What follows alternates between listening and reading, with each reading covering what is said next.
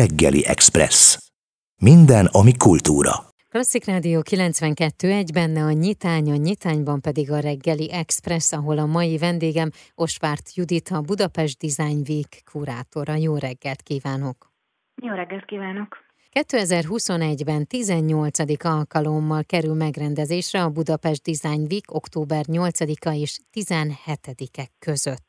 Budapest Design Week egy fesztivál, aminek az a célja, hogy bemutassa, hogy mennyiféle területén van az életünknek jelen a design, átvitt értelemben is, és fizikailag is. Tehát egyrészt abban a tekintetben, hogy formatervezéstől a divatig, a belső építészettől az applikációk tervezéséig minden design folyamat, másrészt pedig abban a tekintetben, hogy a város számos pontján van programunk, tehát pont nem az a célunk, hogy az emberek kimozduljanak otthonról és elmenjenek egy bizonyos helyszínre, ahol találkoznak a designerekkel, hanem jártukban, keltükben, a városban kb. 120 helyszínen találkozzanak dizájnnal, így például boltokban, múzeumokban, üzletekben, galériákban, design stúdiókban.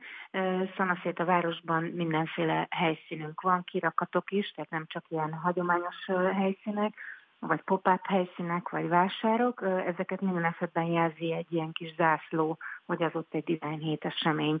Nagyon sokféle programunk van, tehát egyrészt vannak eseményeink, amik a nagy közönségnek szólnak, ezek ugye zömmel mondjuk kiállítások, vagy workshopok, amiken részt lehet venni, mondjuk táskát lehet készíteni, vagy ékszer tervezésbe lehet bekapcsolódni, vagy akár egy szőző workshopon is részt lehet venni. Uh-huh. Vannak szakmai programjaink, amik a nagy közönség számára kevésbé láthatóak, ezek nyilván inkább ilyen továbbképzési jellegű nemzetközi eszmecsere, vagy egy bizonyos szakterület képviselői jönnek össze és vitatják meg az aktuális kérdéseket, vagy mint tipográfiai könyvbemutató, stb. stb.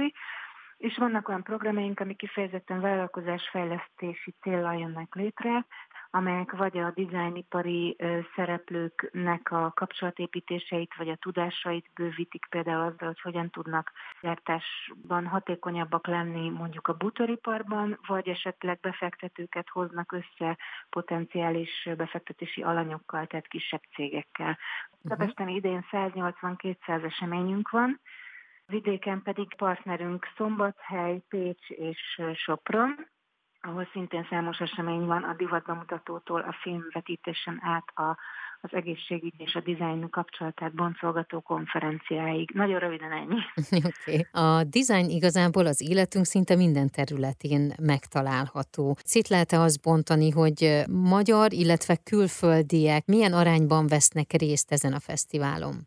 Hát ez az idei év, illetve a tavalyi év az ebből a szempontból rendhagyó, mert ugye a Covid miatt nehezebb az utazás is, illetve a tárgyak utaztatása is. Általánosságban több külföldi programunk szokott lenni, vagy ilyen közös magyar és külföldi kombinált programunk, de idén is vannak külföldi vendégeink, így például a Design Határok nélkül kiállítás van, ami a Kiscelli Múzeumban látható, ott vannak szlovén dizájnerek és, és több más európai ország dizájnereinek a munkái, vagy van mondjuk egy kis kamara kiállítás szintén ugyanott finn és magyar tervezők együttműködéséből létrejött tárgyak, stb. stb.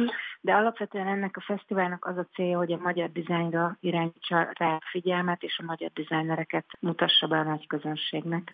A Budapest Design Weeknek idén is van központi témája. E köré hogy épül köré most a fesztivál? Az idei témánk a New Standards, ami alatt azt értjük, hogy az elmúlt néhány évben nagyon megváltozott a világunk, és bizonyos új fogalmak bekerültek a, a világba, a világ minden aspektusába gyakorlatilag, és ezek természetesen a dizájnban is megjelennek. Így például mondjuk az elmúlt tíz évben került be a mindennapjainkba, és gyakorlatilag minden mondatunkba már a fenntarthatóság, ami egy olyan átfogó trend, ami dehol meg kell, hogy jelenjen. Tehát abban is, hogy mi hogyan fogyasztunk, de abban is, hogy hogyan gyártunk termékeket. Ugyanilyen nagy trend például a digitalizáció, vagy az internet mindenhol elérhetővé válása. Tehát ugye 10-15 évvel ezelőtt nem volt még okostelefonunk sem, most pedig már vannak olyan termékek, amik kizárólag applikáció formájában léteznek, mondjuk egy ételrendelő, vagy egy taxirendelő, vagy szállásfoglaló oldal, ugye, hogy az ismertebbeket említsem. Ezek a new standardek, ahogy mi hívjuk, ugye nagyon sok minden megváltoztattak a világban, és ezt az elmúlt másfél év csak felgyorsította. Ezek a folyamatok előtte is léteztek, de ezekben mindig döntő szerepet játszanak a dizájnerek. Tehát ha mondjuk a fenntarthatóságról van szó, akkor mondjuk egy bútorgyár esetében a designer az, aki a hagyományos designeri tudás mellett úgy, mint mondjuk ergonómia, vagy anyagismeret, vagy gyártási folyamatok, gyártási eljárások ismerete, trendek ismerete, csomóponti megoldások, kreatív megoldások, stb. stb. stb.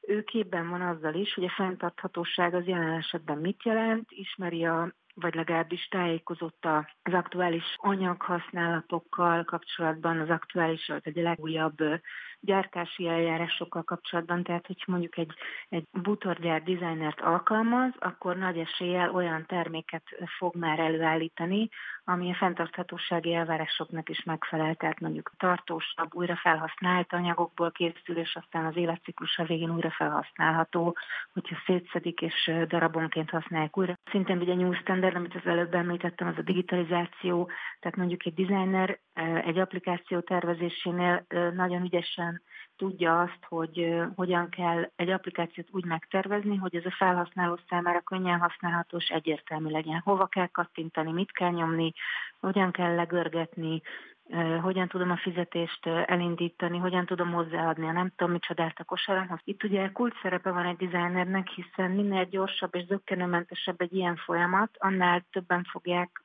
ezt az applikációt választani esetleg az versenytársakéval szemben. A Budapest Design Week nyitó estjén adták át a magyar formatervezési díjakat és a Design Management díjat. Ehhez kapcsolódóan ugye kiállítás is nyílt, amihez pedig tárlatvezetés is társul. Így van, idén van egy központi helyszínünk, ez az 5. kerület Sas utca 15 található Société Budapest, ahol két kiállítással is várjuk az érdeklődőket. Az egyik a New Standard szlogenhez kapcsolódóan 30 fiatal magyar tervezőnek 30 projektje, ők mindannyian 30 év alattiak, és prototípusokat, illetve ötleteket villantanak fel arra vonatkozóan, hogy milyen lesz a az új standardek szerint alakult jövő, tehát például mondjuk bőrhulladékból készített cipők, vagy olyan kerámiák, amik segítenek az elsivatagosodó területeknek a talaj megkötésében. És igen, ez mellett van egy másik kiállításunk is, itt a Magyar Formatervezési Díj és Design Management Díj idei díjazottjait mutatjuk be, és természetesen nem csak őket, hanem a pályázók közül számos kiállításra érdemesnek talált munkát is. Ezek között vannak formatervezési alkotások, tehát mondjuk bútorok vagy gyerekjátékok, vannak vizuális kommunikáció kategóriában jelölt dolgok, tehát például könyvek, vagy kiadványok, vagy arculatok, vannak diákmunkák, és vannak terv kategóriában nevezett, illetve díjazott termékek. Ez egy ingyenesen megtekinthető kiállítás, vasárnap estig látható, és aki szeretne egy átfogó képet kapni a magyar dizájn jelenlegi helyzetéről, annak mindenképpen javaslom, hogy nézze meg. Az elmúlt percekben Osvárt Juditot hallhatták, a Budapest Design Week kurátorát.